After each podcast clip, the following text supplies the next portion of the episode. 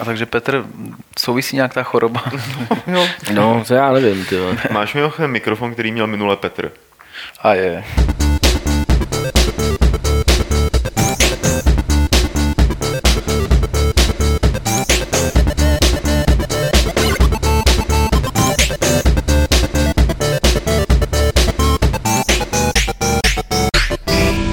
Stejně jako každý jiný týden se vám na vlnách rádia internet ozývá podcast videoherního serveru Games.cz Fight Club, tentokrát číslo 69.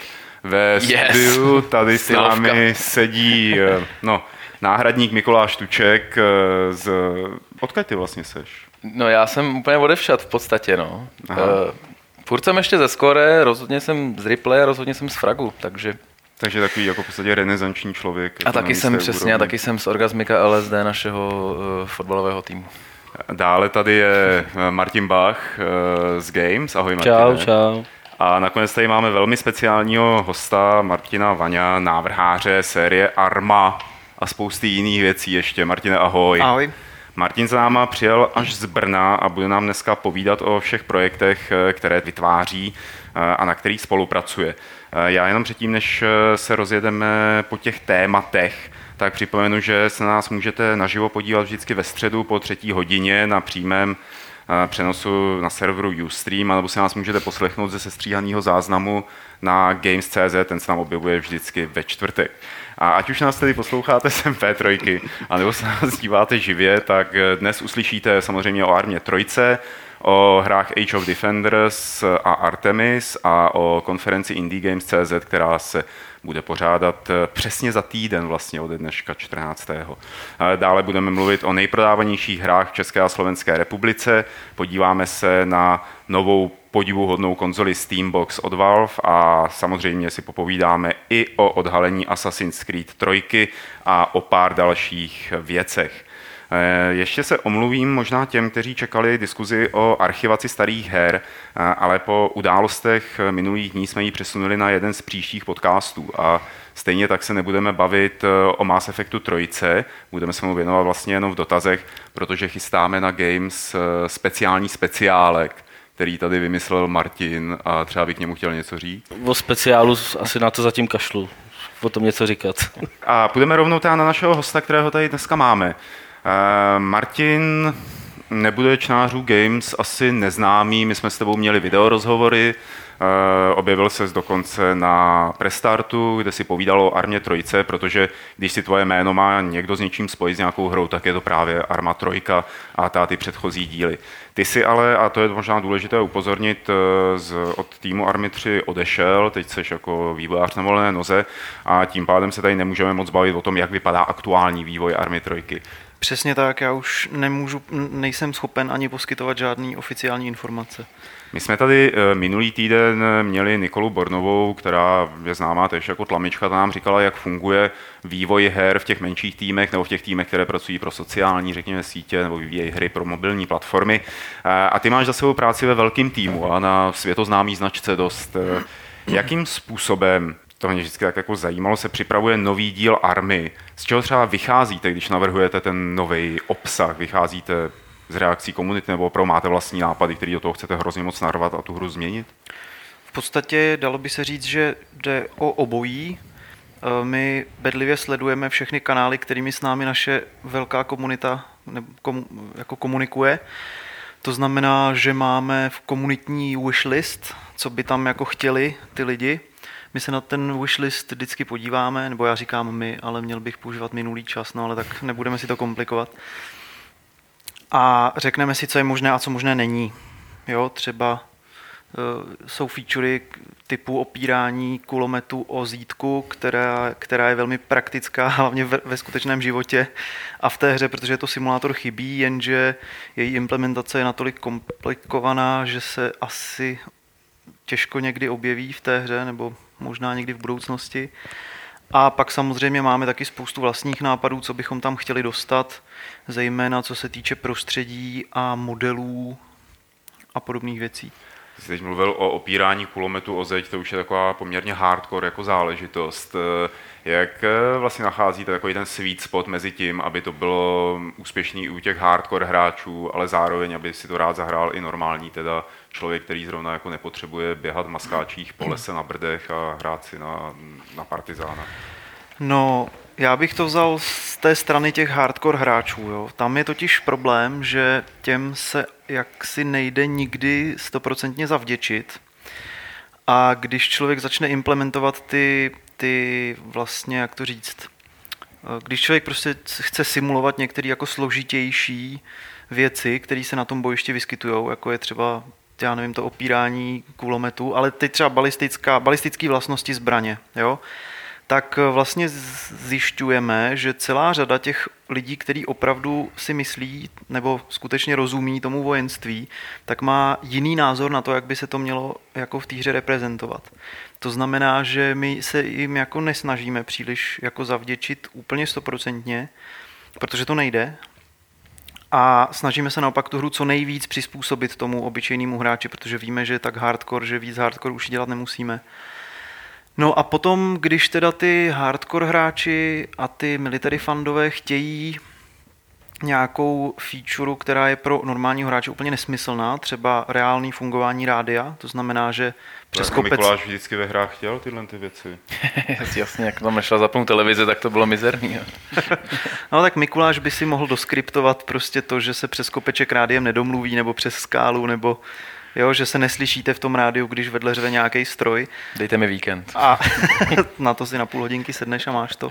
A jo. A koukneš se na pár videí na YouTube, jak to děláte. No a to si, ty, to si ty hardcore hráči doskriptují sami. Jasně. Eh, my o Bohemia Interactive víme, že mají týmy v Praze a v Brně. A v Nížku.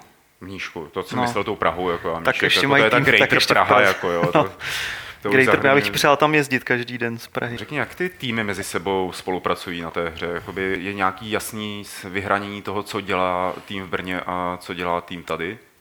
No je to tak, je, to ono by to vlastně ani nešlo, aby dělali na stejným projektu všechno dohromady, ale je to tak, že pražský tým dělá Kerýra dvojku eh, a brněnský a mníšecký dělají dělají různé army a různý DLCčka k armám. Takže když se dodělávala, dodělávala operace Arrowhead, eh, tak se zároveň pracovalo na DLCčku British Armed Forces, který celý dělalo, celý dělalo brněnský studio. Mm-hmm. A vlastně teď v tuhle chvíli, pokud já vím, nevím, jak je to přesně, ale vím, že obě dvě ty studia se snaží teda eh, dofinišovat armu, trojku, a je to tak, že v jednom studiu se dělá, řekněme, ten jako core gameplay, no, prostě ta strategická hra nebo taktická hra nebo ten simulátor a v druhém se dělá kampaň a příběh. A my jsme tady minule právě s Tlamičkou řešili třeba, jak se mají lidi, když chtějí dostat do herního vývoje, to jsme tady řešili na té úrovni jakoby těch menších týmů. A na něco podobného jsem se chtěl zeptat i tebe, jako dostáváte, nebo dostávali jste e, jako vývojáři často dopisy typu, nebo e-maily typu chci pro vás pracovat, nebo chci pro vás jako navrhovat mise, chci pro vás dělat trávu, mravence v trávě. Protože a, my je dostáváme pořád. Že? Jako právě, no. no, v podstatě se to děje relativně často. Eh, my totiž ta komunita, v té komunitě, když ten člověk začne, začne rovnou pracovat s těma našima vývojovými nástrojemi, který dáváme k té hře zdarma, tak už si vlastně osvojí to prostředí, v kterém se ta hra vyvíjí a jediný a pokud se nám líbí to, co dělá, nebo pokud se Bohemce líbí to, co no. dělá, například videa nebo modely, tak buď to od něj ty modely koupí, nebo s ním začne spolupracovat hmm. na tom, aby dělal nějaký videa, nebo s ním začne spolupracovat na levelech a tak dále. Jo. A takový lidi určitě existují. Takže na, vy si je vlastně vychováváte, nebo ta hra si je vychovává jako od první chvíle, co otevřou editor. Částečně, tomu... ale jde, jde, jakoby důležitá věc, kterou ty komunitáci, jak my jim říkáme, často nemají, je prostě pracovní morálka práce na eh, jak to nazvat, prostě v tom, v tom jakoby týmu profesionálním, jo? protože ty komunitáci si to tam prostě tak jako šolichají po večerech a nemají žádný release date a nemají žádný jako projektový řízení a, a v podstatě je to baví proto. A když pak přijdou do té firmy a tam se jim řekne, hele, nemůžeš si dělat, co chceš, kdy chceš, ale musíš dělat tohle, tohle, tohle, tak hodně z nich na tom vyhoří. Mm-hmm. Jo, měli jsme i takový případy. No a pak samozřejmě e, najímáme teda i lidi, když je potřeba najmout čtyři designéry, tak se vydá normálně inzerát, protože jinak bychom se asi nedočkali. A taky tam je jeden člověk, který napsal z Nového Zélandu, čau, jsem bývalý voják, děsně žeru armu, budu, budu u vás dělat za byt a stravu. Tak, tak jsem mu napsal, hm, to je velmi zajímavá nabídka, může přijet. A taky pracuje. Fakt? No, Je to nějak výhodnější, když ten člověk teda z Nového Zélandu přijede, řekněme, sem a tady začne pracovat, než aby to dělal nějakým stylem home officeu nebo nějakého vzdáleného zadávání a odevzdávání? No určitě no. Jde, jde o to, že ta komunikace ohledně ty, ty iterace té výroby, toho obsahu herního, těch jsou prostě miliony a je tam potřeba řešit tisíce detailů.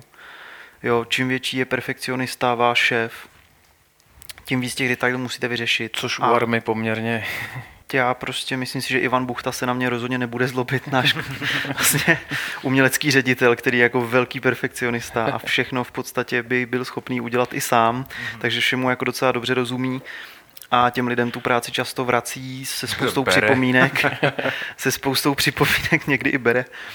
A to prostě po Skypeu a po, po IMku není možný, protože všichni víte, že, že potom vzniká spousta šumů a spousta nedorozumění a vy potřebujete, aby ten člověk udělal přesně to, co chcete, a ne, abyste to jako zbytečně sedmkrát jako opravovali. Takže to, pro, kupovat modely, to jde, jo. Ale, ne, Ale, nějakou ale, ale práci třeba tvořit mapu, to už je, to už, tam už musí být, tam už musí být někdo, kdo to prostě kontroluje po tom člověku opravdu daleko pečlivější, než když sedíte vedle sebe a vidíte to v těch jedných datech, co se tam děje. Ty jsi vlastně na armě trojce dělal scénáristu nebo takový designéra té hlavní kampaně. No. Jak takhle zpětně hodnotíš, co bylo nejtěžší překážkou vlastně během eh, vytváření té kampaně? Taková ta jako věc, na který se nejvíc zasekl a z jakého důvodu? No, velký problém byl hlavně v tom, že ta kampaň měla být co nejvíc sandboxová, co nejvíc otevřená. A zároveň bylo potřeba toho hráče udržet v jakých takých, v jakých takých, no prostě v určitých jako příběhových kolejích. A to byla, to byla prostě obrovská výzva, no, protože protože prostě, když, ten, když tomu hráči chcete dát svobodu a zároveň chcete, aby prožil nějaký příběh a tak ta arma proto není úplně nejvhodnější prostředí, má určitý prostě jako designový omezení, který to stěžujou. Takže skombinovat, skombinovat sandbox s příběhem byla asi ta nejtěžší Ne, věc. protože oni vždycky jako testeři do toho skočili a rozutekli se jako králíci na všechny strany přesně a tak. potom nevěděli. No, spíš, spíš tam jde o to, že, že, jak, že, že třeba, já nevím, NPCčko, který chcete, aby se s ním hráč potkal po nějaký bitvě v nějaký vesnici, tak tu bitvu vůbec nemusí přežít. Jo. Jo, protože vy nikdy ne, nemáte zaručeno, že ty vojáci budou bojovat tam, kde chcete. Oni jsou plně autonomní, takže oni můžou vyběhnout z té vesnice jeden, ty ostatní tam za ním běhají a zastřelí vám NPCčko a vy už si s ním nikdy nepopovídáte a přitom s ním chcete jako řešit jako hlavní, hlavní příběhovou linii ve zbytku kampaně. Jo. Takže ne jako zavřít ho do skříně, kterou vždycky by si musel otevřít, jako když tam přijdeš. Měl by si misi najít NPCčko zavřené ve skříni. vyvolávání duchů, že jo? No. No, tak, čo nic by se zjevilo. No problém byl i třeba v té armě dvojce, která měla multiplayerovou kampaň, že my jsme třeba mohli ty NPCčka, NPCčko se jako třeba nasponuje, když je hráč kousek od něj, jo. Ale to nešlo, protože v té multiplayerové kampani mohl být jeden ve vrtulníku, jeden prostě tamhle tři kilometry a dva jít spolu tou vesnicí a, a jeden zrovna bude koukat snajperkou na místo, kde se ta postava vysponuje a řekne si, haha, to jsou šašci, mají to špatně. My jsme se o armě mohli bavit eh, ještě hodně dlouho. Já tě poprosím, Martin, možná jenom, když jsme na Prestartu si spolu povídali, tak eh, my jsme tam neřekli lidem takovou jednu veselou historku, tak jestli si na ní pamatuješ. Myslíš veselou historku s testováním zvířat? No, tak, eh, tak jestli bys jí jako na závěr, na závěr povídání o armě, než přeskočíme k dalším tvým aktivitám, mohl ještě říct. Tak jestli myslíš, že je opravdu tak vtipná, Já tak myslím, já, já ji klidně z rukávu vytáhnu. To se stalo našemu, našemu, my tomu říkáme konfigář, to je člověk, který dává dohromady všechny data všech těch entit herních Kubovi Horinovi. A tomu se stalo, že my jsme zavedli zvířata, abychom měli realističtější prostředí, tak jsme zavedli, já nevím, psy, slepice, kozy a takovýhle králíky, jo. A on aby, on, aby si to otestoval, tak to tam tak to dal do toho editoru s vlastnostma člověka. A on to svými slovy popisuje tak, že byl jsem pes a měl jsem dva králíky a ty jsem měl, ty jsem měl u sebe v týmu. Dal jsem jim rozkaz, ať přeběhnou louku a ten jeden nasednul do traktoru a odjel. Protože samozřejmě nevěděl, že je králík, myslel si, že je voják. Takže, Jasně. No. Taky takové věci se můžou stát eh, v armě. A Martine, ty po té, co jsi skončil s armou, co jsi přestal pracovat pro Bohemku, tak tvoje aktivity se rozeběhly trošku jinými směry. A některé z nich jsou i herní. Eh, děláš na hře Age of Defenders, eh, což je internetová strategie, takový tower defense, jak jsem to pochopil kterou může v rámci prohlížeče hrát jako každý. Co tam je, jaká je tvoje funkce v té hře a co ta hra chce dokázat?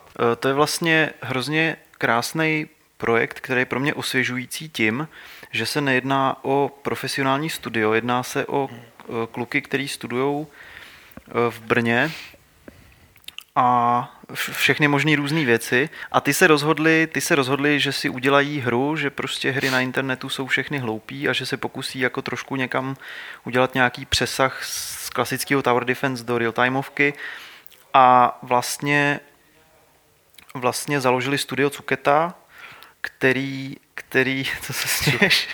No, měl jsem si na server cuketka.cz. no ano, ale to je, úplně, to je úplně něco jiného. Simulátor vaření nedělají.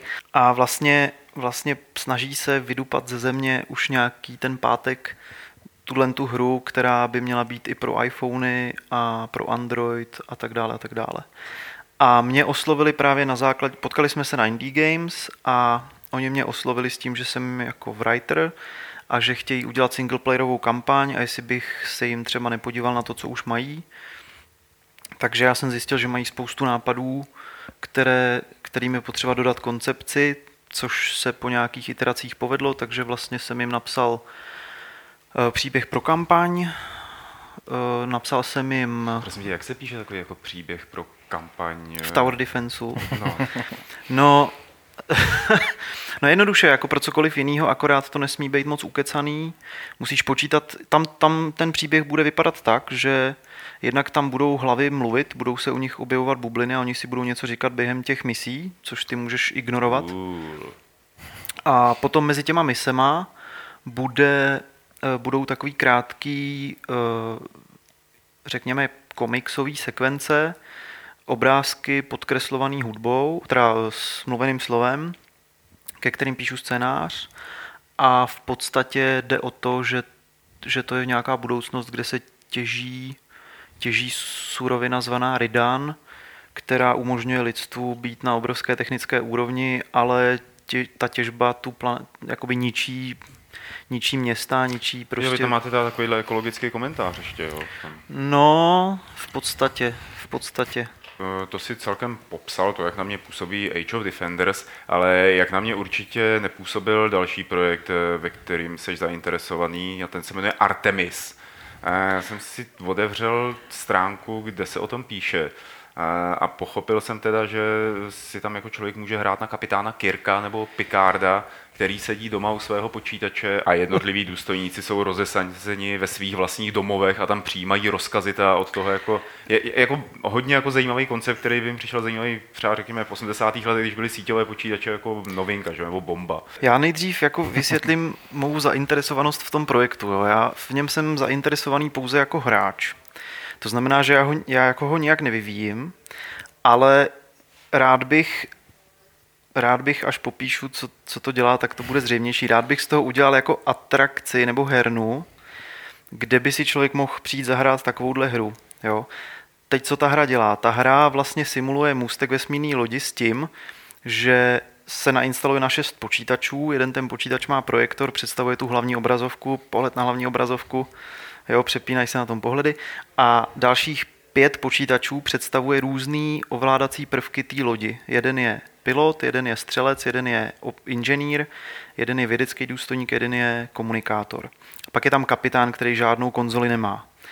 A oni všichni, jakoby, oni musí být v jedné místnosti. To je na té hře důležitý. Já jsem právě myslel, že můžou být i rozdělený jako daleko od sebe. Ne, to by jako přes hamači by to šlo, No. no. ale trošku to popírá ten smysl té hry, který spočívá právě v komunikaci mezi těma hráčema, eh, kde ty jednotlivé stanice tomu kapitánovi dávají informace, které on potřebuje vědět, typu míří k nám nepřátelská loď a má takovou frekvenci štítů a on zase jim vydává rozkazy, dobře, tak nastavte kurz na 280 a plnou rychlostí vpřed a jejich úkolem je vlastně projít nějakou misi. Jo, ubránit základny v sektoru proti invazi nepřátel nebo proskenovat mlhoviny a tak dál. A co je na té hře právě zábavný, je ta týmová spolupráce. Jo, to, že, to, že když se k tomu dá ještě trošku nějakého jako štábní kultury, roleplay, jo, nemusíte, jako, nemusíte padat ze židlí, když dostanete zásah, ale když třeba opakujete rozkaz, který vám vydá by měl kapitán, Mít paintballovou pušku, jako vždycky, něco podělá, jako střelit, jako to zátilku s tím. Jo, ale když, když se tu hru trošičku naučíš hrát, což ti trvá tak hodinku, přestat žvanit v oblbinách, opravdu se chovat trošku jako voják, který řídí vesmírnou loď, tak je to úžasná zábava. Je to teda hodně nerdská zábava. Nicméně, Kdo to řekne? Čekal jsem, kdo to řekne. ale ne, tak jako proč, na co, jako já si No, nehraju na to, že nejsem nerd, že jo. A, a eh, já věřím tomu, že by, mohlo, že, že by mohlo být možný podobně jako jsou prostě hry, kde se hraje lasertag, podobně, teda herny, kdy se hraje lasertag, nebo herny, kde se hrajou onlineovky, tak by mohla být herna, kde se hraje takováhle simulace, kor, když těch posádek může být až šest a můžou bojovat proti sobě.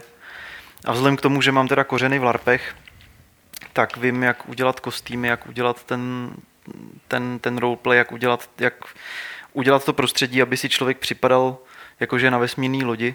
A myslíš, že jako tady tyhle ty hry můžou být ještě dneska opravdu pro někoho atraktivní, když už jsme spíš navyklí sedět před těma svýma bedínkama doma a hrát si tak jako v singlu.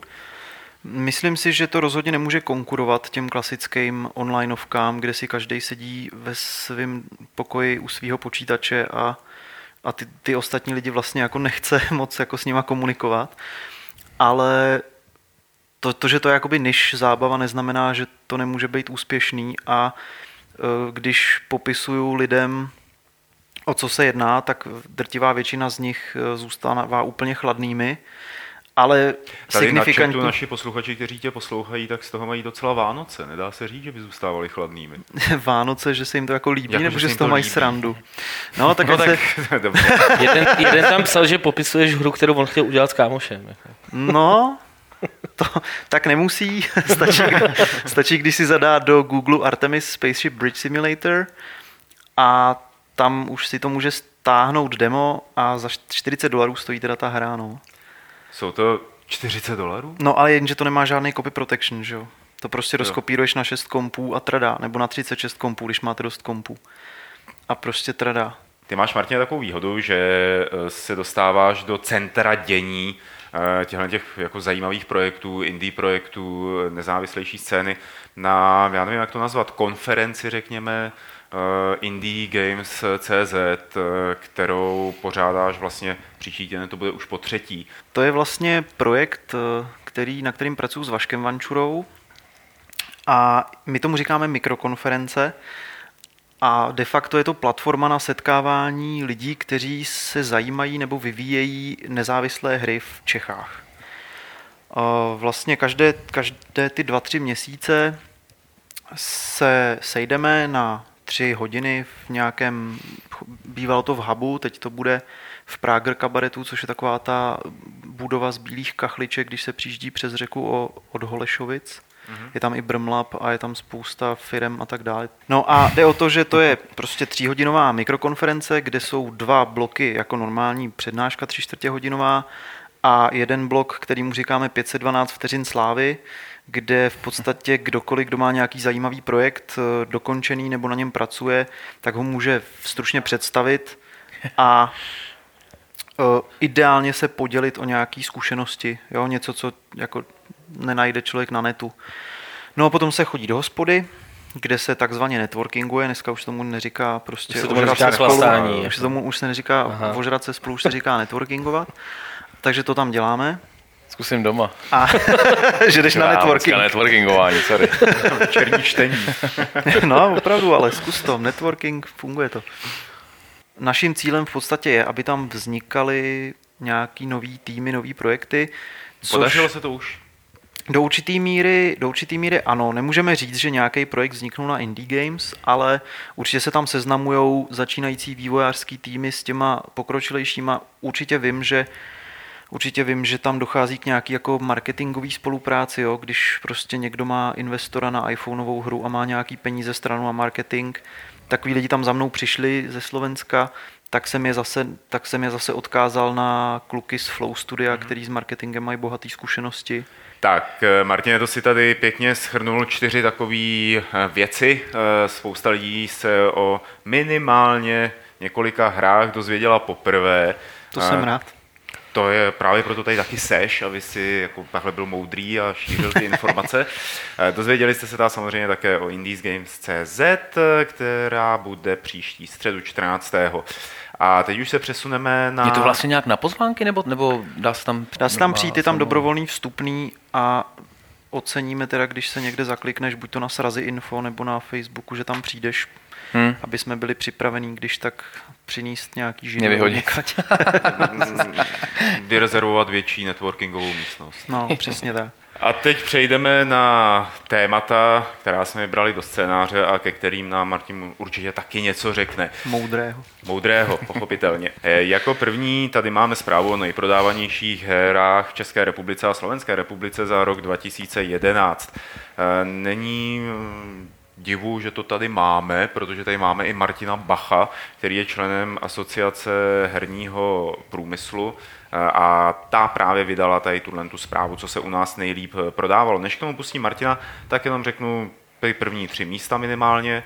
Na prvním místě Battlefield 3, na druhém FIFA 2012 a na třetím Skyrim. Potom to pokračuje dál, Modern Warfare, Zaklínač 2, Crysis 2 a tak dále. Eh, Martine, tohle to jsou mm, vlastně nejprodávanější hry eh, v České a Slovenské republice, eh, ale neznáme jejich přesný čísla, eh, což je docela zavádějící, protože nevíme, jestli třeba toho Battlefieldu se prodalo 100 tisíc nebo 20 tisíc.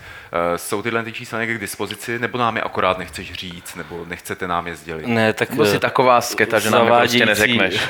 Ani takhle v partě, Eh, na ono to, ono tohle to jako ne, vůbec nezávisí jako na mě. Tady vlastně tenhle ten žebříček je uh, převzatý od uh, firmy, která se, ne, nebo agentury, která se jmenuje GFK a která tady vlastně sleduje, uh, je napojená na herní obchody, prostě po specializovaný je na supermarkety, hypermarkety a já nevím co všechno a od nich prostě dostává čísla, kolik prodali těch her a dává to nějak dokupy a um, tyhle ty data potom, potom nějak eh, se snaží samozřejmě prodávat těm firmám, který o to mají zájem. A ty, takže oni mají jako to GFK, kdybyste přišli k ním a eh, nahekovali jim, já nevím, server nebo se tam připojili na wi tak byste možná zjistili, že oni jakoby vědí samozřejmě eh, všechny, i ty, i ty podrobné čísla, i ty konkrétní čísla, nejenom top ten, ale jako prostě komplet všechno.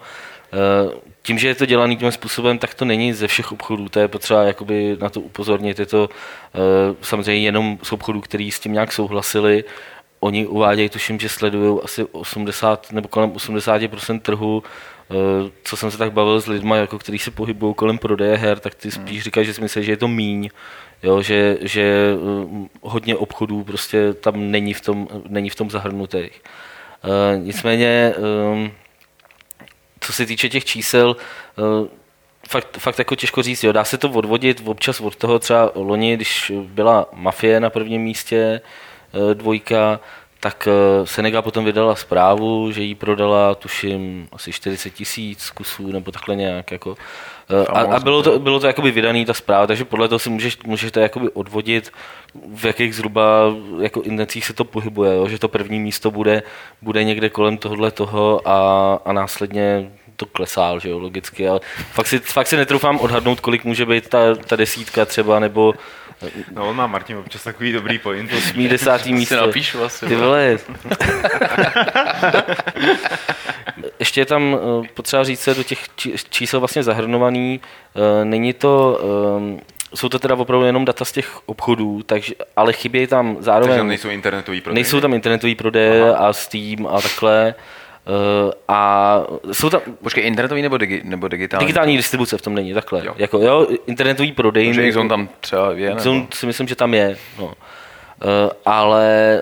Uh, a taky tam nejsou zahrnovaný jakoby bundlované hry, což je vlastně třeba z hlediska konzolových her poměrně jako dost velký číslo, který jakoby by s tím možná dost jako zahýbalo, kdyby, kdyby, kdyby se tam do toho započítali, ale to GFK to nějak není schopný nějak sledovat, prostě hmm. jak, jako, oni, oni tam mají napsáno, že pro Xbox plus hra, ale už tam nemají jakou, takže vlastně nejsou, nejsou jakoby schopní to nějak přiřadit k těm jednotlivým titulům, což je možná škoda. Myslím, že by z toho pak možná mohli vylejst trošku, trošku jako jiný výsledky. Nicméně... A tak těžko toho budou tisíce, ne? Je to jako, no, je to jako jediný, je to v podstatě jediný žebříček, který jsme schopni jako z, z GFK v tuhle chvíli no, dostat a jsme jako vůbec rádi, že, že oni jsou ochotní to zveřejnit. A protože samozřejmě čím víc informací oni by dávali veřejně, tím jako menší je motivace pro ty uh, firmy, aby si kupovali ty jejich data. Že jo? Takže uh, vůbec je dobrý, že vlastně máme aspoň táta na ten roční top ten a máme zhruba jako odhad, co se tady prodává, co ne. No. Hmm. Když se podíváš na minulý roky, kdy tyhle souhrný uh, věci také vycházely a věděli jsme, co se jako prodává nejvíc, je tady patrná nějaká tendence uh, jako na českém trhu, že třeba nějaký žánry by rostly víc než jiný, že lidi by se specializovali na něco víc než... A tak jako minule, co je, byla nejprávnější Mafie 2, uh, což se asi dalo očekávat, vzhledem k tomu, že je to prostě česká, no, česká hra. Hmm letos eh, obecně jako je, je asi hodně silný jako EA, to je vidět z toho žebříčku, tam mají tuším nějakých šest her, a takže i vlastně v loňském roce se stalo to, nebo před loňským roce se stalo to, že vlastně Battlefield tady, tenkrát Bad Company 2, tady prodal víc kusů než Call of Duty. A letos je to ještě umocněný, nebo loni to bylo ještě umocněný, sorry, umocněný tím, že Battlefield 3 byl přece jenom ještě mnohem víc hypovaný než než to Bad Company, takže tam asi jako žádný velký překvapení. Skyrim třetí místo, je, je tam obecně vidět, že ty, že ty mm, RPGčka a PCčkové hry no. tam opravdu prostě jako jedou, jo. takže když se podíváte na Skyrim na třetím místě, Zaklínač na, na pátém. Já jsem trošku čekal, uh, že ten Zaklínač dvojka by mohl vylíst líp, teda vejš respektive. No to fakt, nevíš, jaký jsou mezi tím rozdíly, jo? já to fakt nejsem schopný odhadnout, eh, jaký může být rozdíl mezi těma hrama. Pro mě osobně jako nejvíc, suverénně největší překvapení je tam The Old Republic, jako který vyšlo v prosinci a, a stejně se tam jako dostalo, jo? že to, to teda vypadá, že toho asi prodali fakt Tak hodně. zase, zase, zase ty EA v podstatě dost jedou na tom systému hmm. předobjednávek a zrovna u tohohle, hmm. jako tam myslím, že každý, kdo jako to trochu chtěl, tak uh, moc dobře věděl už jako dávno předtím zhruba, jaký to bude. A a, takže tam, přestože to vyšlo někdy 20. prosince, ne, tak, tak to možná... No, no jasně, ono to vyšlo a rozesílalo se to trošku dřív a no, hrozně dlouho tam běžely ty předobjednávky. No. Martin, já jsem trošku myslel, že ten průzkum jste udělali vy jako AHPčko. Ne, ne, ne, to je napsaný v té zprávě, že je to A co vy jako AHPčko teda teď vlastně děláte? No tak uh, AHP Aha. poměrně dost, uh, dost tak nějakých činností, které uh, jsou fakt jakoby plány, já, já v tom nemůžu zase tolik říct. Poslední aktivita byla, uh, byla uh, ta linka, která, která vlastně, uh, kam si můžou lidi zavolat, pokud chtějí vědět něco o PEGI systému a takhle, prostě kolem těch, těch ratingů, to je prostě hodně věc, která se tam musí řešit. Postupně se tohle to všechno odhaluje, ty, ty jako, spousta těch činností, co se dělá v AHP, tak se tak vlastně se jako ani nedá nějak moc komunikovat, jsou nějaké jednání někde, na slovenském ministerstvu kultury a já nevím, na českém ministerstvu kultury a všude prostě všechno možný, eh, ale eh, bude se dělat i teď vlastně letos by, by to mělo dopadnout a mělo by se udělat konečně i něco jako vyloženě pro hráče. Jo. Že ta AHP je založená spíš na to, aby, aby jako nějak komunikovala o hrách mimo tu hráčskou komunitu, takže samozřejmě každou chvíli, když se bavím s někým od her, tak mi říká, a vy nic jako neděláte, že jo. Prostě logicky, že jo, já nepotřebuji propagovat hry mezi hráčema, že jo, to, to nemá jako smysl, že jo. Já potřebuji, aby o nich psali nebo mluvili novináři, kteří uh, o hrách normálně, normálně nepíšou a nedělají reportáže a takhle, jo. Takže to, co vlastně uh, vydáváme směrem k té herní komunitě a občas když, když jdu, já nevím, do replay nebo tohle, tak to je fakt spíš taková jako, mm, jako vedlejší záležitost. Mnohem důležitější je, mm, mnohem důležitější jsou ty mainstreamové jako média a tak podobně. No. Kde se toho v poslední době objevilo pár kousků pěkně napsaných. E, Martin, dobře, díky, že jste nám to tady takhle vysvětlil. A přejdeme na e, věc, která možná trošku zatřese s těmi herními vodami. E, když před několika týdny Gabe Newell prohlásil, že kdyby Valve chtěla, tak bude klidně dělat i hardware, tak se nějak nečekalo, že od slov přejde tak rychle k činům. E, nedávno vlastně potvrdil, že pracuje na něčem, co se jmenuje Steambox, Steambox eh, má být vlastně konzole, PC konzole s procesorem Core i7, 8 GB paměti a grafickým čipem od NVIDIA. Eh, Nuel ani Valve zatím oficiálně platformu nepředstavili, ale o tom jejím významu asi už teď můžeme v klidu hovořit. Hele, Blixo, eh, máš pocit, že by Valve, no Valve měla takovou pozici, aby vstoupila do nějakého otevřeného boje třeba s Microsoftem, s Nintendem, Sony a jejich konzolemi? Tak oni tam tvrdili v té zprávě, že to vlastně nemá být vůbec konkurence klasickým konzolím, že má jít v podstatě o nějakou specifikaci standardního PC, který by dalo nějaký standard na té uh, prostě pro hry, na co by měli třeba cílit i ty vývojáři a co by teda při, Takže oni měli mít hardware, i ty lidi. ale oni to dají štempl jako, jako tak ono těžko, těžko, říct, jako já, já, si myslím, že to bude spíš něco takového, to je jako, jenom moje, jako specifi, moje spekulace.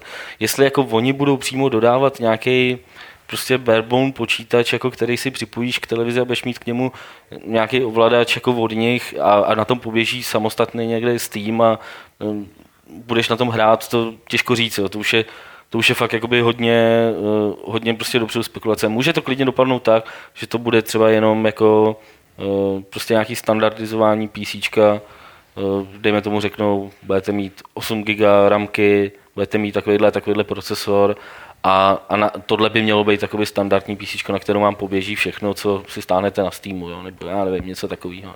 To je skoro bych řekl plácnutí do vody, kdyby to teda nebyly zrovna Valve, který když plácnou do vody, tak to docela, tak to docela zavlní samozřejmě, ale, ale to, to, bych jako rozhodně čekal, že, že teda půjdou dál, ale já mám pocit, že furt to je jakoby ve fázi takových pololíknutých spekulací, ne? že ještě ještě to není potvrzený jako na žádné straně, ale on ta prohlásil, že pokládá za zlověstný, že se jako herní svět orientuje na uzavřený platformy s obsahem kontrolovaným jednou firmou a podle toho, co vlastně tady řekl teď Martin, tak to zní dost jako podobně, že kdyby se to připojilo v televizi a vlastně primární kanál pro nákup her by byl ten Steam, tak to je to tež, že jo? Není to jako no, otevírání té platformy. Jeden, jeden podstatný rozdíl je v tom, že když chci vyvíjet pro nějakou konzoli, tak musím být certifikovaný a to vůbec není jakoby prdel a jsem svázaný hmm pardon, chtěl jsem říct legrace, a jsem svázaný spoustou jako předpisů, kdežto na PC si můžu vyvinout, co chci, jo.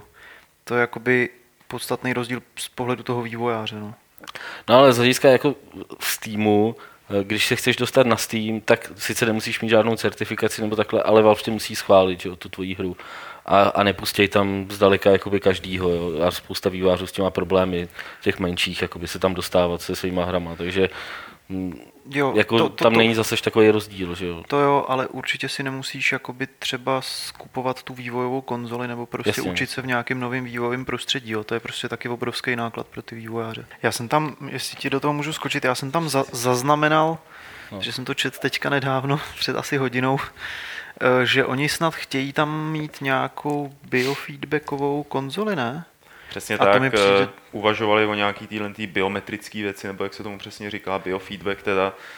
A ku podivu, dneska jsem četl ještě zprávu, která je o toho hodně daleko, ale je o nějakých jakoby vědců, že přišli na to, jak lidský tělo zapojit celý do toho, aby mohlo ovládat počítač jako opravdu nějak jako logicky a přirozeně. Takže možná jako tyhle věci se můžou spojit dohromady. Hele, dneska existují normálně čelenky, které ti měří EEG, který si můžeš koupit na internetu, stojí to pár set a jsou proto, jsou proto SDKčka, aby si mohl vyvíjet aplikace na iPhone, který ti sledují spánkový cyklus, mozkovou aktivitu a tak dál. jako dneska je těchto těch věcí fakt hodně, existuje hnutí Quantify Self, který měří všechno možný, co na člověku měřit jde, včetně napětí povrchového kůže a právě toho EEG. Takže se může stát, že takový ty cyberpunkový mokrý sny typu mám na hlavě helmu, kterou, která mi promítá do hlavy nějaký obraz, se můžou začít přibližovat. No. Hmm. Hele, ale je to jakoby i z tohohle toho pohledu, je to už jako blízko, aby se nějaký tyhle věci použili v reálném herním designu. O těch členkách, jak o nich mluvíš, tak mm. vím, eh, že byly používaný v klinickém nějakém testování, kdy ta jako ovládali lidi lyžaře a byl doprava nebo doleva. Ale jaká je jako praktická využitelnost v dnešní době? No já se, co, co, co znám v Andreje Boleslavského z Ciantu, tak oni se tomu jako hodně věnují.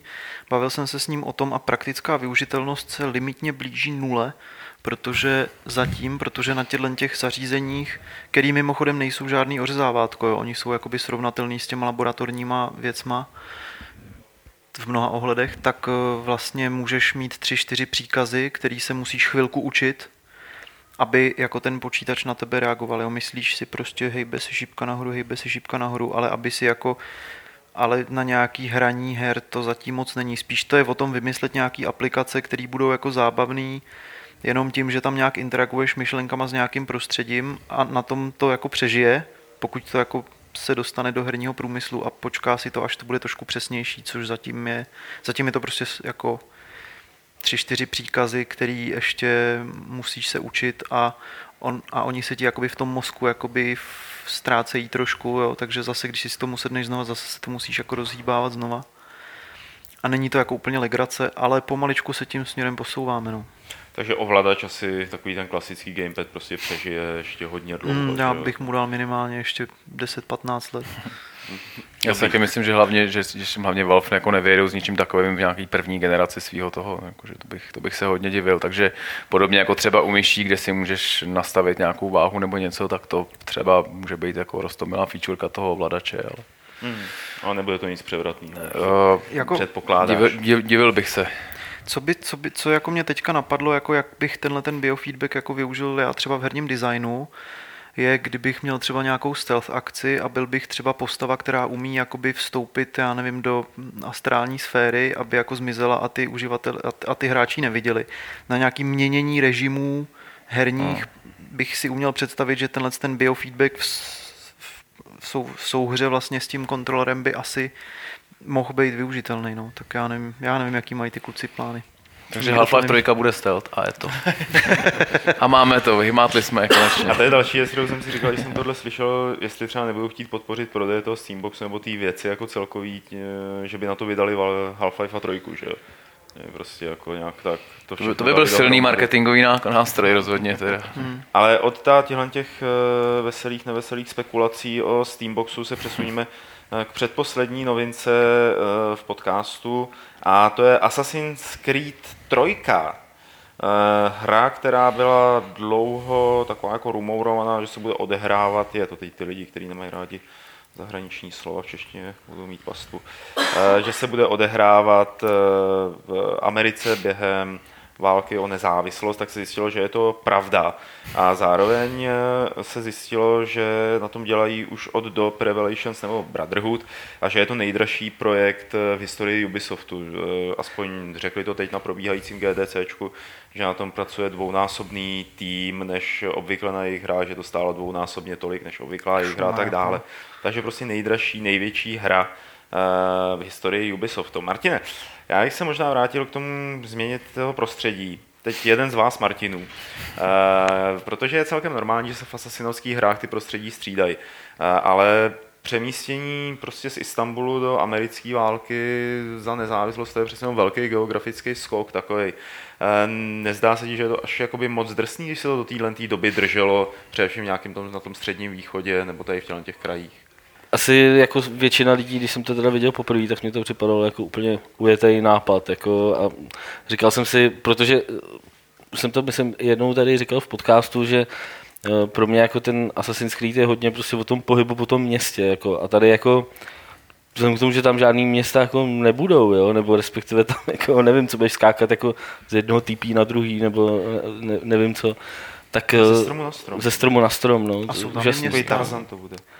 No, ale tak jako by nic tak velkého jako, jako Řím, jako třeba, že byl prostě v těch předchozích. Jo. Tak je, připadalo mi to takový jako hodně zvláštní a ani do teďka, jakoby teda ani po tom traileru nejsem nějak přesvědčený, že to, že to bude nějaká jako úžasná pecka. Takže New York té doby vypadal trochu jinak. Než teďka, ale zase, jako, to, to byly ty stromy, že jo?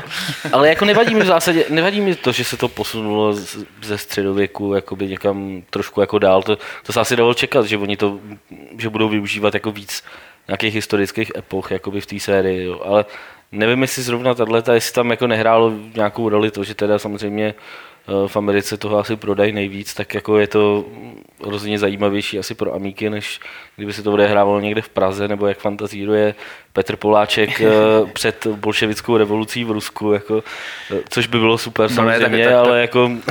tak ono to, jako ta předbolševická revoluce, nebo ta, ta, doba, tak ono to není zase takový fantazírování, protože komiks jakoby ze světa Assassin's Creed z tady té doby vyšel, takže já když aha, jsem, když aha, jsem ho vlastně, když jsem byl v, v Istanbulu na tom, na tom Revelations, tak tak tam jsem přesně na to koukal a říkal jsem si, no, tak jestli jako tímhle tím směrem vyrazíte, tak to jako potěž pámbu, jakože. Zas jako by mohl sundat Lenina, no, to by, to je samozřejmě jako ultimátní boss. Takhle může spíš Trockýho, ne? Co? Spoustu, spoustu jiných generálů. A jako, já, jsem, jako, já jsem s ním docela spokojený, myslím, že ten, jako, eh, ten eh, ich možná z tohohle pohledu chladný kalkul, že prostě Amerika je docela dobrý trh na tyhle hry, tak eh, jako prav, pravděpodobně, myslím, jako myslím, že prošli dost jakoby důraznou debatou nad tím, kam jako s tím vyrazí. A... Já myslím, že se jim prodražil ten výlet do Istanbulu, ta, nebo těch několik výletů, kdy tam posílali celý studio, aby to nafotili a udělali přesně korektní kopii. Že? Je, tak teď je pošlo akorát přes hranice vlakem a tím ušetří trochu. Když jich je dvakrát tolik ještě. Tak některý půl pěšky, že jo, ty prostě takový ty řadový grafici, tak ty půjdou normálně trekem. Z Montrealu je to kousek. Mně tam jako připadá prostě už ten jako oblek, že se do toho prostě vůbec nehodí. Jako, víš, jako, chápu, že když, když byl v tom té renesanci a tam jakoby zapad v té kápy prostě mezi toto a tady vypadá jako prostě pěst na oko a což si myslím, že není úplně jako cíl jako asasina k tomu, aby jako každý poznal, ale ty, vole, ty jsi nějaký úplně jiný, než ty ostatní. Jako, Prostě nevím, tyba, něco mě na té hře fakt jako nesedí a ne, nedokážu to asi úplně přesně specifikovat. Ne, tak já chápu, že do jisté míry je to jako samozřejmě naše povinnost, ale na druhou stranu z těch úvodních trailerů jakoby skoro teaserů, tak, eh, tak dělat nějaký velký závěry. No, oni dal bych tomu čas. velkou změnu projde, nebo velkou, že tam bude přidaný několik jako nových herních prvků, které doteď nebyly, to že jsem, bude podpořený na, na to jsem, skákání po stromech. Na to se těším hodně, samozřejmě. Že tam budou ty masové scény, že jo, kdy jako bude... Veverka mod, vole. No. Jenom takový detail, co, co se mě na té hře líbilo, vždycky bylo to, že, nebo aspoň ta dvojka, eh, hodně jakoby pracovala s tou realističností těch měst až do té míry, že tam byly popisy těch památek, který skutečně některý lidi se u toho zastavovali a četli mm. si je, což pro amerického diváka je velmi ozdravný, protože oni toho většinou moc jako nevědí ze školy.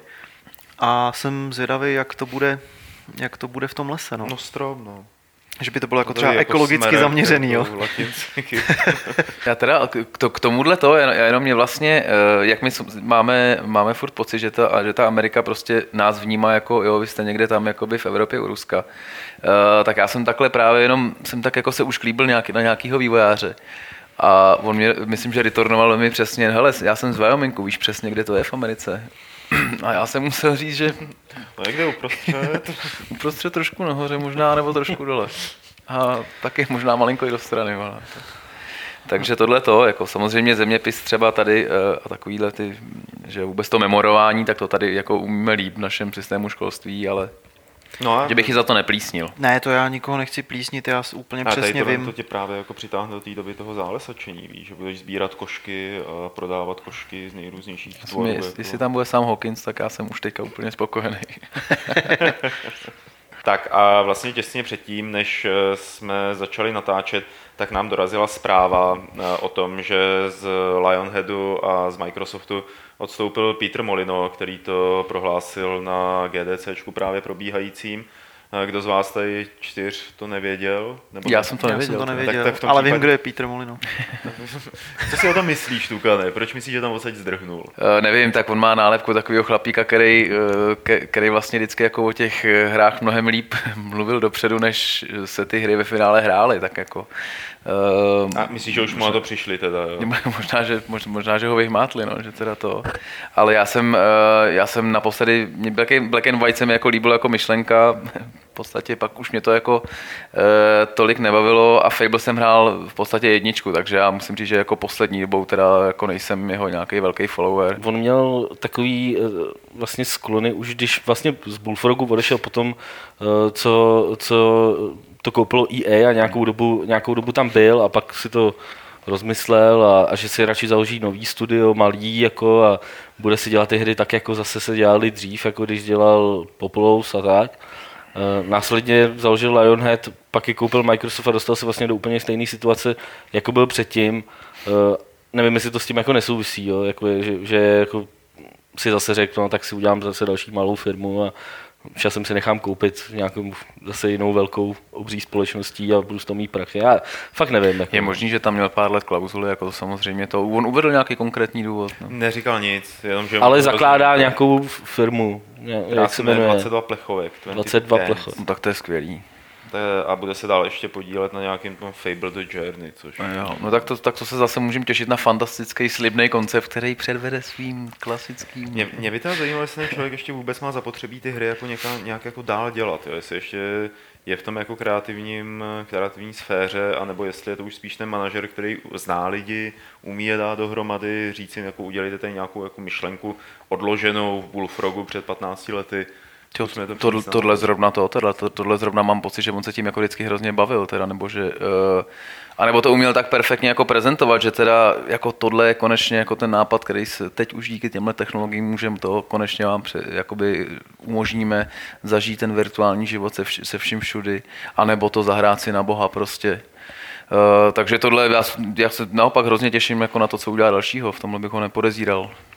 Otázka, jestli zase eh, se ne, nepoveze na té vlně, ale jako mobilní hry, facebookové hry a takhle, jo, jako moc bych se tomu jako nedivil, jo, kdyby to skončilo, ta, ta jeho firma prostě nějakým takovýmhle, takovým způsobem, nebo nějakýma experimentama, jako který už třeba pro ty úplně normální hráče tolik nebudou, jo, těžko říct. Z toho mála, já jsem ho sledoval hlavně teda dřív, v té době těch Power Mangrů a Populous a těchto těch záležitostí.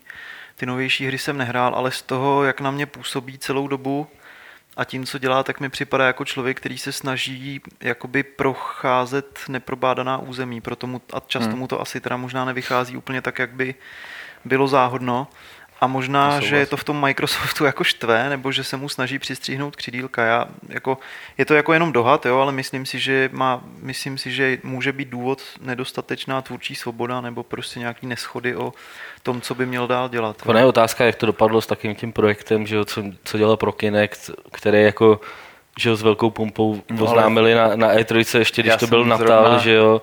A Project pak to Milo, úplně, ne? Pa, Milo, no. A pak to jako úplně vyšumělo, že jo, a de facto nic z toho nebylo, jo. No ale, ta, ta, ale teď ta je- pozornost ale na, teď na je, Kinect jasně, byla jako... Já vím, ale teď je otázka, jako, nakolik je to jeho chyba, nakolik je to chyba prostě někde třeba v Microsoftu, který si řekli, že nějakou takovouhle šílenost jako dělat nebudou, že jo. To je těžko říct, no, v, tom, v tomhletom, v, tom, v tomhletom ohledu, jako kde. Třeba zjistil, že Kinect Adventures jim zakopaný. vlastně bohatě stačí a že žádný podávání, to bylo krát, jak si podávali papír No, no, no, to, no, no. Jo, to bylo, to bylo skvělý. No. Tak to, jako tenkrát na představení jako novýho, tehdy ještě ne Kinectu, tak byl Peter úplně fantastický. Oni by si ho vlastně jako mohli pronajímat na Nahypovat to. představování nových věcí. Ty jo, hele, Jako, vůbec to, Představujeme přesně. nový mobil Nokia. Jak, je, jak, jak, je ten spekulativní Durango nebo No. no. ten nový, tak to by mohl, to by mohl odkecat. to bych byl rád. Ne, ale on mluvil skvěle, on byl jako hrozně charismatický. Já ho viděl někde opravdu z metru na, eh, na nějakým Gamescom, možná ještě v Lipsku tenkrát a jako člověk mu jako věřil všechno, takže, no. ale, ale, ale souhla- souhlasím s tím, že, že prostě jako, že rozhodně nešel, eh, nešel jako nikdy na jistotu, což zas jako podle mě bychom za tomu bychom mu měli zatleskat, no. I když třeba ty Třeba ještě jako s něčím přijde, jako velkým. já doufám, já doufám, fakt jako pro mě to je v podstatě dobrá zpráva. A tím uzavřeme náš debatní kroužek a podíváme se na to, co spadlo do e-mailové schránky podcast eh, zavináčgames.cz. A ještě předtím, než eh, začneme číst eh, otázky a odpovídat na ně, tak odpovím na jednu, která zatím nepadla. A to sice je, kde je Petr Poláček. Petr Poláček je doma a nemocný a hrozně nám tu schází. My máme tady místo toho Mikuláše. Mikuláš je z toho nadšen, mlčí stejně dobře jako Petr. Vytváří kolem sebe tu auru jako toho, toho člověka. Já, já jsem to bral vlastně jako takový LARP, jakoby. Jo. Zvládnout Petrovu roli tady důstojně. Na jeho mistrovství nemám samozřejmě, ale řekl bych, že jsem se přiblížil jako v mnoha směrech. Chybí ti notebook, do kterého by si pořád koukal a něco na něm psal. No to mi chybí, no to, to by se hodil rozhodně. No já blbec jsem si nechal notebook notebook vedle, že když si představím, kolik jsem toho mohl napsat na Facebook a na Twitteru. Během podcastu se nejlíp pracuje, no. Jak jsi říkal, fejsíček? Fejsík. Pojďme, přátelé, k těm otázkám. První je tady od eh, Adama Edího Horáka který nás nejprve chválí za poslední dva podcasty a říká, že by rád viděl tlamičku ještě jednou. Myslím, Adame, že ještě se tady určitě objeví. Ale teď k tvojim dotazům.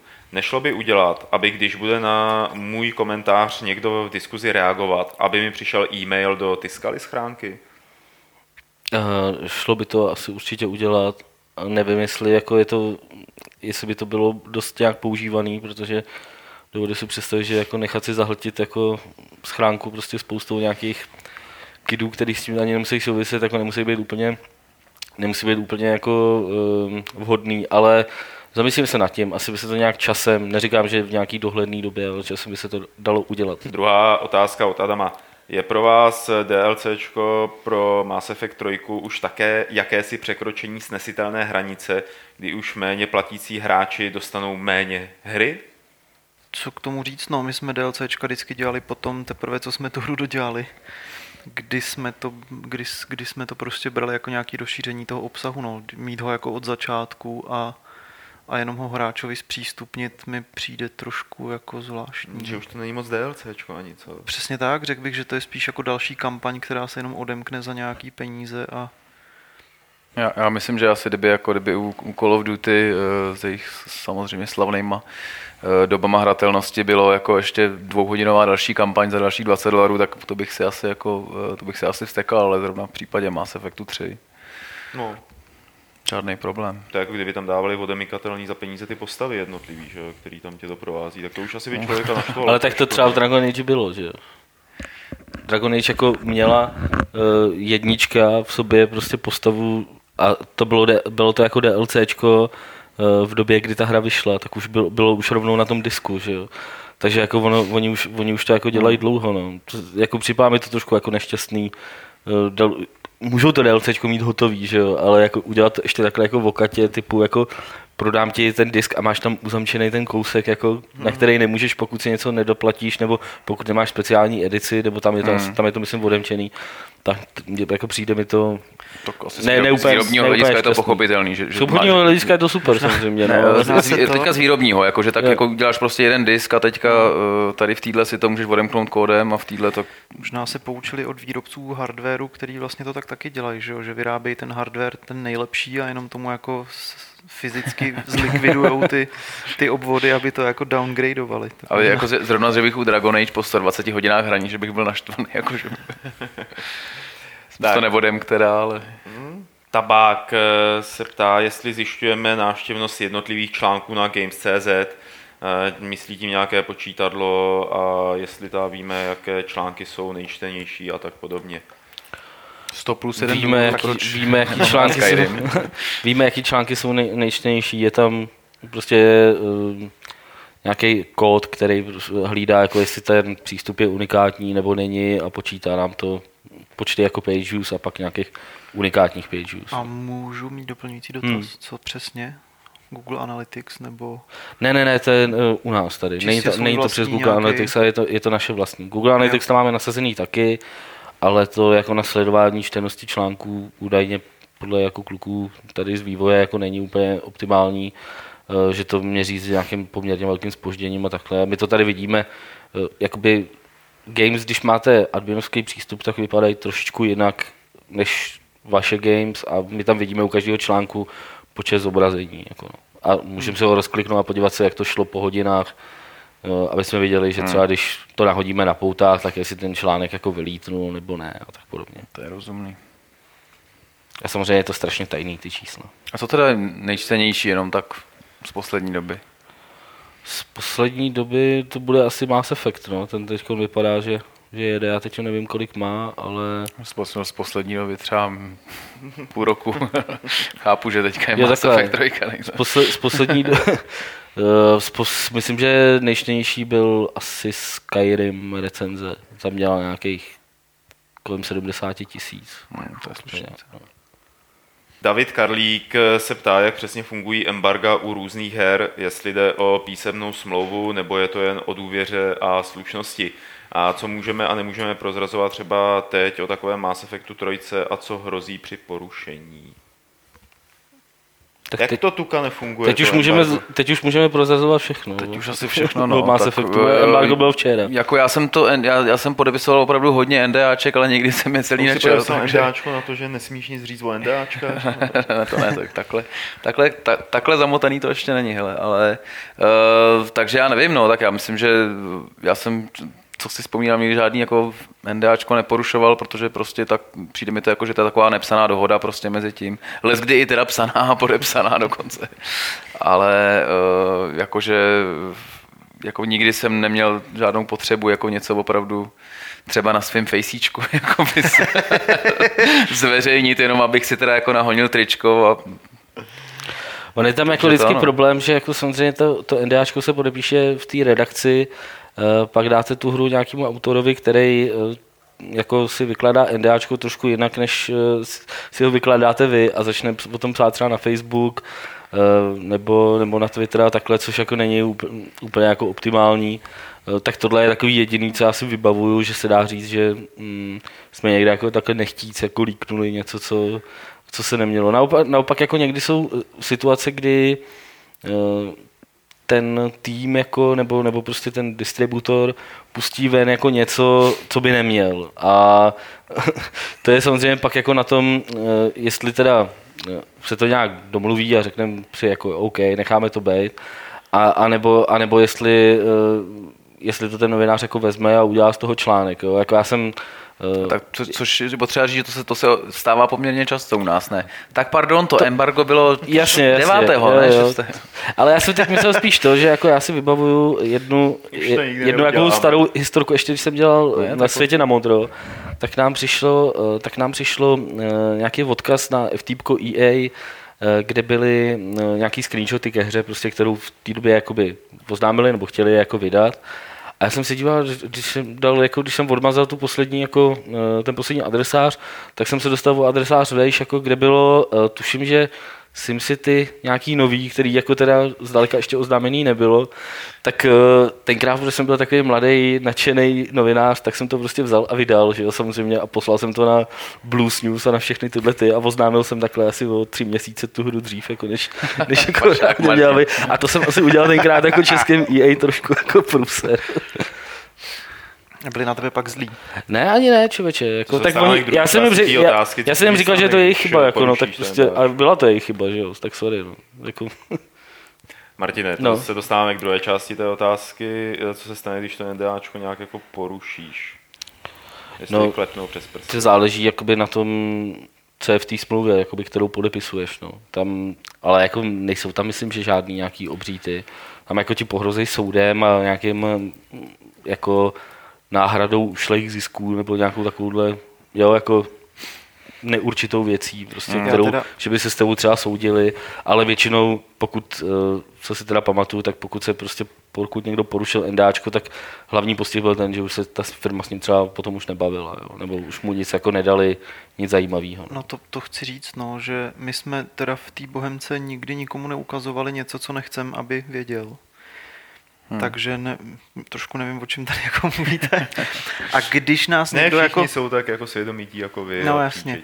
A když nás někdo prostě jako štval, tak jsme ho nezvali prostě na prom, tak jsme mu nedávali promo informace, ale jenom to, co si našel na fejsíčku. A prostě to bylo všechno, no. Jako soudit se s váma asi ní, nevím, no. Možná, Přesně, že ty my- draci, možná, že ty finanční draci z těch velkých koncernů to jsou toho schopný, To oni ale si nedovolí, protože my jsme jim to pak jako zrecenzovali 3 z 10, víš, a to oni se bojí toho, že kdyby nějaká jejich hra tady by- v České republice vyšla 3 z 10, průšvih. To by je zlomilo. no, to si taky myslím. Hele, já si, já si vzpomínám na jeden vlastně opačný pro, uh, takový zvláštní problém, kdy jsme dělali obálku a to je opravdu třeba 8 let zpátky na Harryho Pottera, což mě přišlo tenkrát jako, dob, jako dobrý nápad. A tak jsme ji jako slavnostně vydali a teďka obvykle ty firmy se tím jakoby chlubí, že jo, hele, tak tady prostě pomocí našeho PR jsme dokázali dostat náš titul jako na to.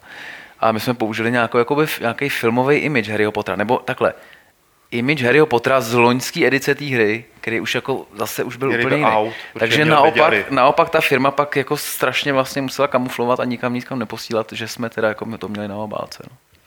Tak to je zase jako dru, druhá, eh, druhá legrace tady. Chudáci PRi teda. Tohle to bylo- to jako, no, fakt to byl jako velký stane, no. problém, My že? jsme jednou dávali FIFU na obálku a dali jsme uh, tam fotku. Normálně jako z Profimédie jsme stáhli fotku a přehlali jsme ji nějakýma filtrama, aby to vypadalo trošku jako ze hry. A myslím, jako ta obálka byla podle mě jako nejhezčí fotbalová obálka, jakou jsme kdy udělali, ale myslím, že se tím taky jako nechlubili nikde. že jako vlastně žádný artwork nebyl použitelný. No. To dělal Ali tenkrát ještě nějakou fotofifu přesně to, která byla tak jako artově černobílá. Ty vole. To už bychom asi dneska, ne, asi bychom to dneska neudělali. Marek se nás eh, ptá, nebo možná spíše to takový názor, o kterým bychom mohli debatovat. Eh, Říká, hodně se diskutovalo o tom, že některá studia umějí držet značku, živit se na ní několik let, možná se to i někdy zmínili, ale jelikož mě docela iritují každoroční nové verze některých sérií, hlavně viditelně ve sportovní odvětví, eh, tak si myslí Marek, že by přece mohli přejít na jiný model. Například eh, pravidelných eh, tříměsíčních aktualizací, jednou za tři měsíce, a tím pádem ten produkt vyvíjet nepřetržitě. Pravděpodobně by se tak podle Marka změnil i způsob nákupu, placení těchto produktů a možná by to bylo určité oživení. K tomu řeknu asi tolik, že kdyby, to jako, kdyby se jim to jako ne, nebavilo nebo nevyplatilo takhle dělat, tak to asi nedělají a je otázka, jaký je finanční zisk z vydání nový v uvozovkách hry a, a z vydávání neustálého vydávání DLCček. No. Já třeba tím, tím sportovním musím říct, eh, tak když to vezmu, eh, samozřejmě i, i FIFA, i Pro Evo měla ročníky, kdy si člověk říkal teda, hm, tak to jste jako, eh, to se tolik nestalo, ale třeba zrovna ten poslední skok, myslím, že u FIFA je velký. Eh, Na druhou stranu je třeba Football Manager, což eh, je teda fotbalový manažer, kde třeba ty změny jako nejsou, kdo ví, jak markantní, samozřejmě spousta věcí je jako přijatých z toho ale už jenom to, že oni zaměstnávají ohrom, ohromný množství scoutů, který uh, se snaží přinést jakoby aktuální statistiky těch hráčů, který jsou, tak chápu, že prostě, že to jako něco stojí a, a když se to prodává, tak že jo, tak, pro, jako proč, opravovat něco, podle- proč opravovat no. něco, co není rozbité. No. Ch- takže chápu, že to jako někomu může při, jako připadat to, ale tak pak už jenom tak si to nekupujte. Ho. Ono, ono taky u tělen těch obřích molochů není úplně sranda jako změnit něco, co jakoby funguje a běží, že? jo. Že když chtějí něco změnit, tak jim to musí schválit miliarda ředitelů na miliardě úrovní a, O tom žádná. a těm se, a to nejsou jako, to jsou spíš konzervativní lidi většinou, no. Že to má nějakou hybnost. A to by bylo k dotazům, které spadly na adresu eh, podcast.games.cz všechno. A Martin Bach teď eh, má slovo, protože bude číst ty, které přišly do Ustreamu. Asi jich pár bylo, že? No, pár jich tady je, není toho zase moc, stejně jako minule. Uh, Tukane, proč, proč bude recenzovat Mass Effect Alžběta a ne ty? Teď je myšleno do replaye, předpokládám. No, uh, protože uh, jakoby je mnohem větší fanda té série a mnohem víc tomu rozumí. Já musím říct, že uh, asi bych se třeba vstekal, kdyby Dragon Age recenzovala to. Ne, že bych se poslední dvou vstekal, že někdo jiný něco recenzuje, ale uh, tak tam třeba by to jako dávalo to, nebo, nebo Heroes ještě jako líp, ale, ale pro mě jako Mass Effect není jako extra srdcová záležitost a pro Alžbětu je, takže myslím, že to je jako v nejlepších rukou. Jasně, a pak je tady ještě na tebe další dotaz. eh, Co, kdy bude další půlročník Frak Life? No, eh, to, to, to je dost jako myslím, že jízlivý, protože jsme před dvouma a půl měsícema vydali jeden. A paradoxně jsme vydali ten, který jsme uh, natočili potom, co uh, jsme natočili. o těch Star Wars? Ne, no, no, Star no, Wars, tak jo. o, o Star Wars jsme dělali s Viktorem to a uh, už začátkem prosince jsme natočili s Honzou Modrákem uh, takový jako o, o casual hrách, který ale vzhledem tomu, že nejen mě v poslední době zdechl hard disk, ale i, i, i vlastně Nikolajovi z Ripley, který to, který to pro nás střihá, uh, tak uh, já teďka už mám jakoby jeho finální, finální podobu, takže v podstatě myslím, že do týdne to bude live a udělali jsme to trošku zajímavěji, protože jsme zjistili, že jsme o, i o casual hrách, který logicky hrajou jako lidi, kteří třeba se nechtějí koukat hodinu a půl na pořad o tom, tak jsme toho nakecali strašně moc. Takže uděláme jakoby eh, Fragu Live spe, casual speciálu, uděláme casual a hardcore verzi. Hardcore pro ty teda, který opravdu z, jako chtějí z, jako vidět, slyšet všechny naše žblepty a Vy toto. tam máte hodně času, co, na tom fragu? A, casual, no tak to už jako my jsme, jako my jsme natočili dvě verze, prostě natočili jsme tu dlouhou a tu, tu casual prostě jsme ji jako sestříhali tak, aby to bylo ukoukatelný, myslím, že i pro, uh, pro normální lidi. Ale děkuju, děkuju za to, děkuju, děkuju za dotaz, brzo teda. Je vidět, že se, že se jako na tomto, uh, že se na to ještě někdo kouká, jako ku podivu. To je nesmírně sledovaný, bacha. Nesmírně. Martin, tady je na tebe jeden dotaz. No, videa. v čem jsou design, eh, ptá se Giuseppe 567. Eh, V čem jsou designéři eh, tak výjimeční? Většina lidí tvrdí, že to, co eh, dělá designér, může dělat i upratovačka je uklízečka asi, že jo, předpokládám. Ano, uklízečka.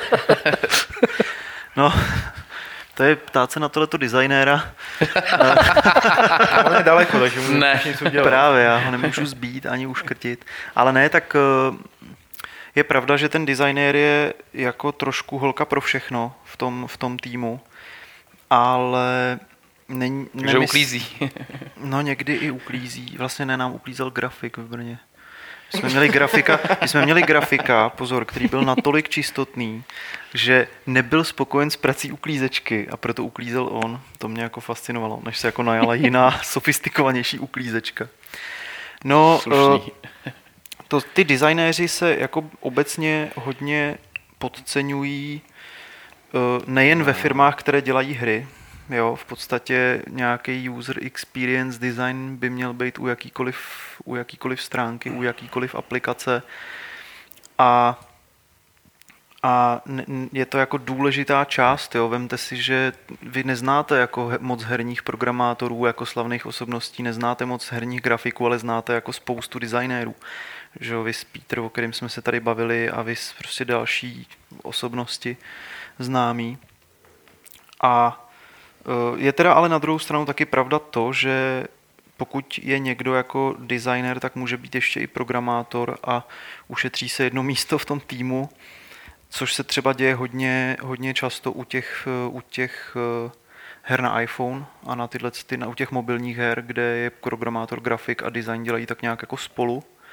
Ale tam je zase potřeba si říct, že ten design není většinou nic moc složitýho. No. Hmm. A pak jsou jako facebookové firmy, jako je Zynga, který místo designerů mají behaviorální psychologii.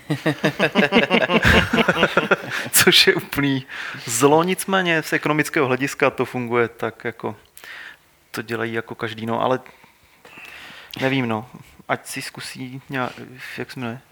No, to je vlastně Já už jsem to, Giuseppe. Giuseppe. Giuseppe 567, ať si zkusí napsat nějaký designový dokument.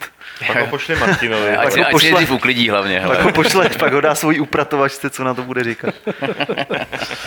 Eh, Další dotaz od Cika, Ci- Cikve, nevím, jak to přečíst. Eh, taky, nesnášíte, taky nesnášíte Origin, nebo je vám jedno, že za pět let tady bude třeba 20 Steamů? No. Mikuláši. Já myslím, že tady 20 z týmu nebude, no. Ale uh, tak já nevím, no tak ta technologie, nebo technologie ne, ale ten Origin je trochu na začátku, já jsem tam uh, Uh, já jsem s tím někdy před koncem roku, když jsem, když jsem si chtěl přesto něco aktivovat, tak jsem s tím jako měl problémy a uh, takže jako z toho uh, tomu úplně jako super pochvalnou recenzi asi nenapíšu, ale počítám, že to, že to jako nějak vyladěj. A s tím nakonec na začátku byl taky dost slušný oprus a teďka jak, si, jak se všichni libujem, takže to no. No je fakt, že po- spousta poměrně lidí si nepamatuje to, jak, eh, Jak nadávky velký na Steam, byl Steam, no. eh, když vyšel vlastně Half-Life 2, že jo, a všichni z toho byli prostě úplně nasraný, jako jakým způsobem to funguje. je fakt, že dneska už je to docela vychytaný a, a je vidět na Originu, že tam je spousta přesně takových těch drobných jako nedodělávek, který člověk jenom vytočí a uh, je to pochopitelný, no. A tak a jej prostě je ohromná firma, jako v podstatě největší vydavatel her. Je dost logický, že, že se nechtěli o všechno dělit se Steamem, no. Přestože mám pocit, že, já nevím, jak to je, že teďka ty hry, ke kterým není DLC, tak jsou na Steamu furt, ale hry, ke kterým no, ještě no, no, chystali no, no. nějaký to, takhle nějak, myslím, že se to jakoby já, já teda bych se 20 z týmu nebál už jenom z toho důvodu, že nejde opakovat úspěch jednoho do nekonečného. Hmm. Není 20 Facebooků, není 20 Zing. Stejně tak nebude 20 z týmu.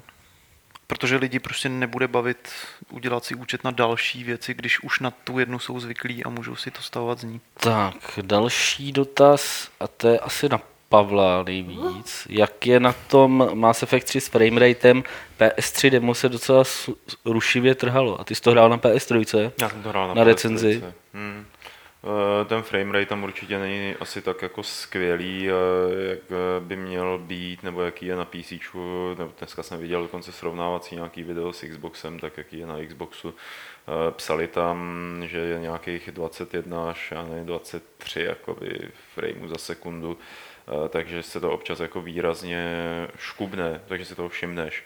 Ale nevšiml jsem si, že by to dělalo v rámci soubojů. Dělá to obvykle jenom při animacích, když jsou tam ty v animacích těch jako příběhových suvek, když jsou tam ty postavy jako hodně zblízka u kamery a ty detaily jim tam nějak vylejzají. Takže je to ještě jako vidět, tak to není antialiasovaný, ale tak to už je jiná, jiná věc. Eh, ale není to, tak, není to taková hrůza, aby ti to kazilo zážitek z toho hraní, což je, myslím, to nejdůležitější. Bulldozer se ptá, uh, vliv multiplayeru na single player Mass Effect 3 už jste asi probírali, neprobírali. Uh, tak uh, pokud ne, tak co, co, na to, co na to říkáte? Jestli jako vám připadá v pohodě nutit hráče hrát multiplayer, aby dostali ten jako, já nevím, oni tomu říkají nejlepší konec, asi jako nejvíc kladný konec, nebo já, já nevím, jak to tam přesně jako je. Tak pokud jsou tak přesvědčení o tom, že ten multiplayer je dobrý a uh, mají pocit, že by spousta no, singleplayerových hráčů no. o něj přišla, tak pak je to asi jako rozumný samozřejmě furt jakoby takový obchodní rozhodnutí. No. Tam ale pozor, ten multiplayer člověku jakoby nepomůže dosáhnout toho nejlepšího konce, ale zjednoduší mu to. Jo že jinak jakoby toho samého konce dosáhneš i bez multiplayeru, když vyzobeš, řekněme, všechny vedlejší mise, jo? nebo je tam nějaká ne, taková... No ne, tam je, tam je jako, že musíš fakt udělat úplně všechno v té hře. Včera jsem v tom někde jako čet, že jak tam jsou všechny ty sondování těch planet, no, tak no. fakt musíš prolejst úplně, jakože fakt se musíš jako odpracovat, no. abys vůbec to, když si zahraješ ten multiplayer, tak se k tomu asi dostaneš jako mnohem s naším jako způsobem. Mě to jakoby, mě to vadí v téhle podobě, kdy ten multiplayer, my jsme vlastně v té recenzní kopii na PS3 neměli zpřístupněný, ale co jsem o tom slyšel, tak eh, kdy ten multiplayer je prostě hloupej, jo, že to je banda čtyř lidí a na ně prostě padá jedna vlna nepřátel za druhou a jako kdo díl přežije, ten jako je nejvíc, nebo tak něco, jo, fakt jako úplně primitivní věc. Takže spíš bych očekával, když už to tam mají, takže jsou to BioWare, takže by to měli udělat nějak jako hezky jako vedlejší příběhová linie, že jo, pro víc lidí, jakoby, třeba, třeba něco ve smyslu nějaký další mise z Old Republic, což je onlineovka, že jo, no, tam by určitě se nějaké zkušenosti našli, které by se dali přenést do Mass Effectu. No, no a prostě u starých BioWare by se to nestalo asi. Jasně, BioWare už nejsou co Mass Effect 2 taky neměl mulťák, co s ním ty, jsi, ty jsi taky psal ty ženský, ne? Ty designerce minulý týden, ne? Ne, rozhodně ne. Jsi neslyšel? Ne. Nějaká scénáristka, která řekla, že jako nehraje hry a dělá v BioWare. Jako. Jo, jo, jo, Takové nějaký strašně jako hate jako na, na, internetu na ní, jako že je to rakovina, co zabíjí BioWare a tak. Jako, Teď konec konců lidi, co uh, na Metacritics postujou Eh, nuly a jedničky do hodnocení jako Mass Effectu 3, jako aby jim dali najevo, že jako teda DLCčko na Day One a hmm. multiplayer vynucený, jako že to je teda opravdu jako co si to jako vůbec dovolují, jako dávat si do své hry něco, co jako chtějí.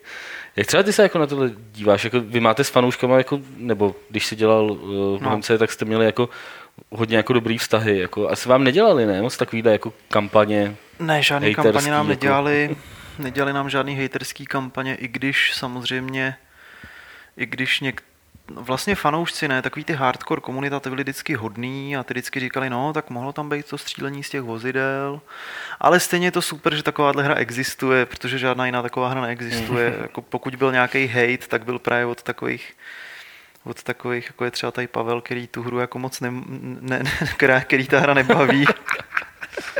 Který ta hra nebaví a, a Ty, prostě dělají si z toho legraci, no. A, ale neměli jsme nikdy žádný takovýhle, už vůbec jsme neměli žádnou virtuální demolici hlavní základny, jako měli v tom EVE, že jo. To byl takový hodně silný online aktivismus. Jo, jo. Eh, Co se stalo s, s článkem, to se ptá troll diskuzní, co se stalo s článkem na téma, jak hodnotíme hry, který měl být před více než rokem na Games, že se na něj těšil a stále doufá. Uh, tak stále doufej a určitě se někdy dočkáš. Ale slibovat už žádný termín jako rozhodně nebudeme. A proč z podcastu vymyslela, vymizela uh, původní nepravidelná rubrika o dění v diskuzích na Gamesech, uh, kde jsme jako to byla tuším nějaká část, jako kde jsme vybrali pár nějakých příspěvků nebo nějakou jednu diskuzi a pak jsme se jako bavili o tom, co tam ty lidi řešejí. Uh, asi protože teď je nějak docela hodně témat, takže není to nějak moc nutný. Jako máme ty podcasty už takhle tak dlouhý, že ještě to natahovat nějakou další rubrikou si myslím, že jako není úplně optimální. A poslední eh, od uživatele, který má nick Kozičky. Yes. A který se ptá, eh, který si koupil Future Soldier za 5 euro eh, v digitální distribuci na oficiálním jako Ubisoft shopu. A, a byla to jako jejich chyba, eh, že teď už je to opravený a stojí 49, eh, teď myslí Ghost Recon Future Soldier, eh, vlastně před, nějak, asi před objednávku nějakou digitální tam udělal za 5 euro a teď už to teda opravili na 49 a ptá se, jako, jestli je to jejich problém a on tu hru dostane za těch 5, anebo jestli mu to můžou zatrhnout. Mm, to, A jako mě zajímalo, jak Tohle se jsou tomu, okolností vím. Jo. Tohle je tak, že vlastně s tím, s tou, nebo aspoň teda v českém jako právu je to tak, že s tou kupní smlouvou musí souhlasit obě dvě strany. Takže vlastně jako ten prodejce ti může odmítnout prodat jakoby zboží, pokud prostě nechce. Aha. Jo. Takže jako eh, ty musí ti samozřejmě že jo, vrátit peníze nebo takhle, ale s kupní smlouvou musí souhlasit obě dvě strany, jak, jak, na, jak prodávající, tak eh, samozřejmě jako nakupující. Takže on, když tam omylem dá 5 euro nebo nulu třeba a ty si to objednáš zrovna v té pěti sekundě třeba, co to na tom shopu je, eh, tak jakoby nemáš nějaký zákonný právo, že to dostaneš, jo. ale asi některý shopy to třeba udělají tak, že To- teda to bych holci i řeknou, chápal, jako. dobrý, chyt si nás na chybě, tak, tak ti to jako pošlem, jo. To, je, to je zase asi otázka jako toho, toho obchodníka. Hmm. no. Já jsem, já jsem jednou, no, ono to takhle, eh, já jsem zažil jiný extrém, když jsme tenkrát ještě na Fragu živě eh, eh, jakoby si hráli z myšlenkou na nějaký digitální distribuce, tak na jednom obchodě stálo Dragon Age asi 11 tisíc. To je ten druhý extrém. Tam by mě zajímalo, Nikdo to jestli, nekoupil, jestli to? No, jasně, zajímalo, to je jestli jako kdyby si to omylem objednal za 11 tisíc a oni by to potom jako chtěli, tak by si to asi taky nelíbilo, že? Jako, takže, jakože jo, už to jednou odklik, takže to musíš jako zacálovat. Jo.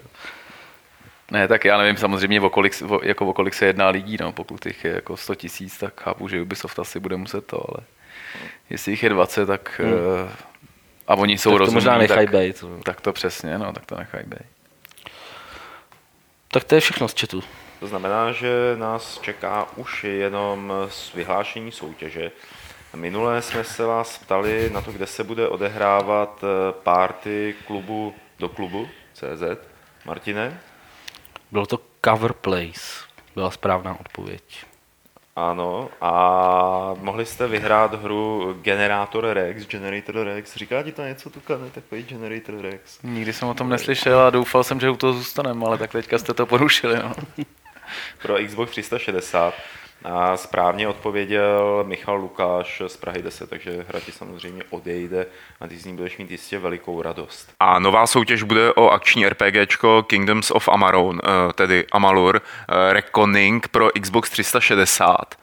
A tady tuhle tu hru pro svoji konzoli získáte, pakliže správně odpovíte na otázku, jaká byla čtenost recenze Skyrimu na Games.cz.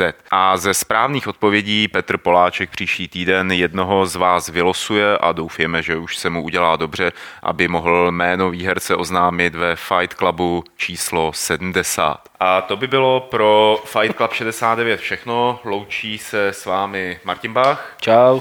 Mikoláš Tuček Naschledanou. a samozřejmě Martin Vaňo, který nám tady povídal o všech těch zajímavých herních projektech, ve kterých má prsty. Díky, že jsi přišel, Martin. Díky za pozvání, mějte se. A ještě nikam neodcházejte, já se s vámi rozloučím 69. pravidlem klubu rváčů, které zní Networkingem nic neskazíš. thank you